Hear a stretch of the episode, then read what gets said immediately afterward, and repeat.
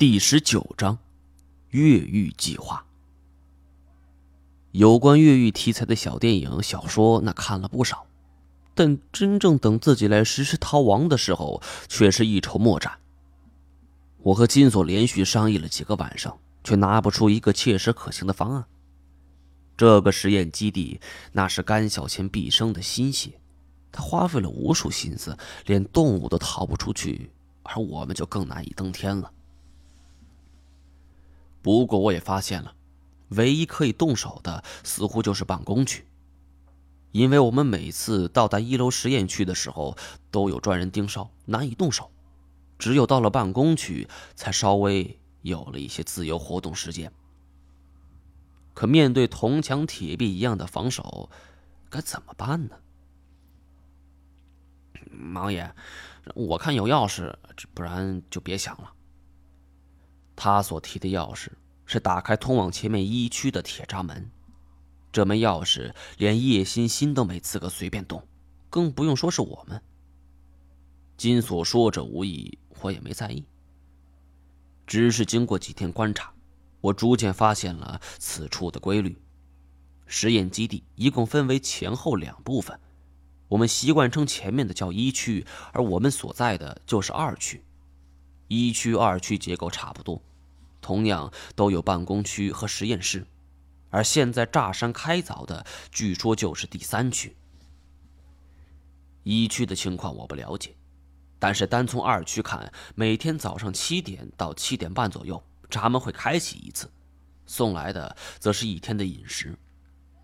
晚上十点左右还会再开一次，而每天基本只有这两次。至于实验相关用品，如果有需要的话，会在早上一起运过来。而且每次闸门开启的时候，左右都有一个十几人的队伍看护。这些人据说是经过了严格的训练。不过，总而言之，这个地方就像监狱，想出去那无疑是痴人说梦。一连观察几天，也没什么特殊发现。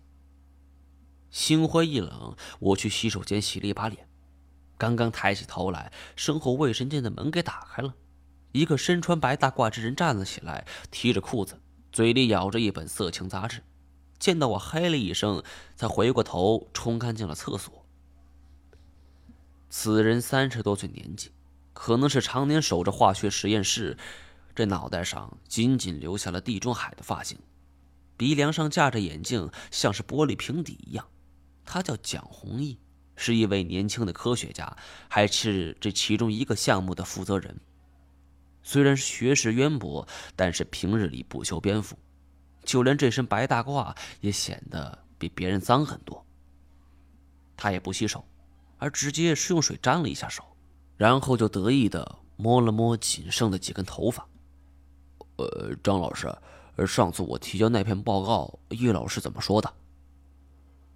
这几天我心思全部在勘探路线上，叶欣欣那边我也很少去，啊，反正也不会杀我。这种递交报告的事情，那谁都是一样。呃，这两天我下去有点事儿，还真不知道。要不你有空自己去问一下。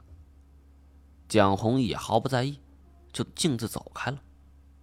我看着他离去，耳边传来了流水声，一看刚才那个水龙头竟然坏掉了。虽然我们目前是在一个山体中，但这里设施还是不错的。所有洗手间的水龙头都是感应式的。刚才蒋弘毅也没做什么，这水龙头怎么就坏了？我尝试了关闭水龙头旁边的开关，没想到水流还是不断。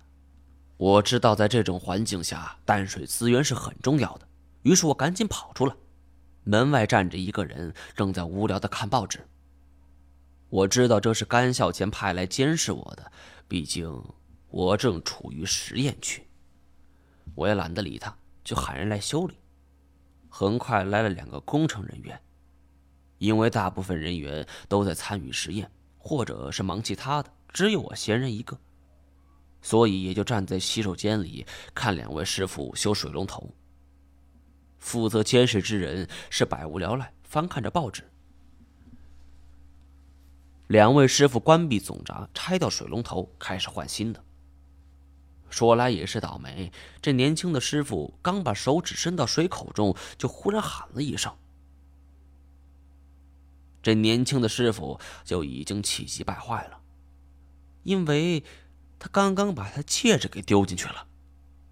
说完，这老师傅站起来，就钻到洗手台的下方，在临近下水管道的地方掀起来一块地砖，往下观瞧着。我一看这片区域，忽然就是眼睛一亮。这块地砖下面是一张钢筋铸就的钢筋网，下面则是一条排水通道。我凑上前去，老师傅打着手电向下望着，透过钢筋网，我看到下面全部都是污泥。老师傅的手电是一一扫过。忽然，小师傅喊道：“就在那个地方。”只见老师傅转过身来。从工具箱里找出一根铁丝，折了一个圆形的钩子，就慢慢将戒指给勾了起来。我的目光是锁定在钢筋网上，所有的钢筋都是手指粗细，四个边角各钉入一枚拇指大小的螺丝钉。还没来得及细心观察，老师傅冲我招手：“呃，这位师傅，呃，请你帮个忙。”我只好上前一起将地砖给盖好了。完事之后才发现，这地砖盖上去那是天衣无缝。我刚才仔细想过，这钢丝网大小差不多是一米见方，足以一人钻下去。那既然是排水管道，肯定是与外界相连的。一瞬间，我就燃起了希望，同时也将自己的逃生路线定在下水道。当天晚上，我特意去办公区域观察了一下洗手间。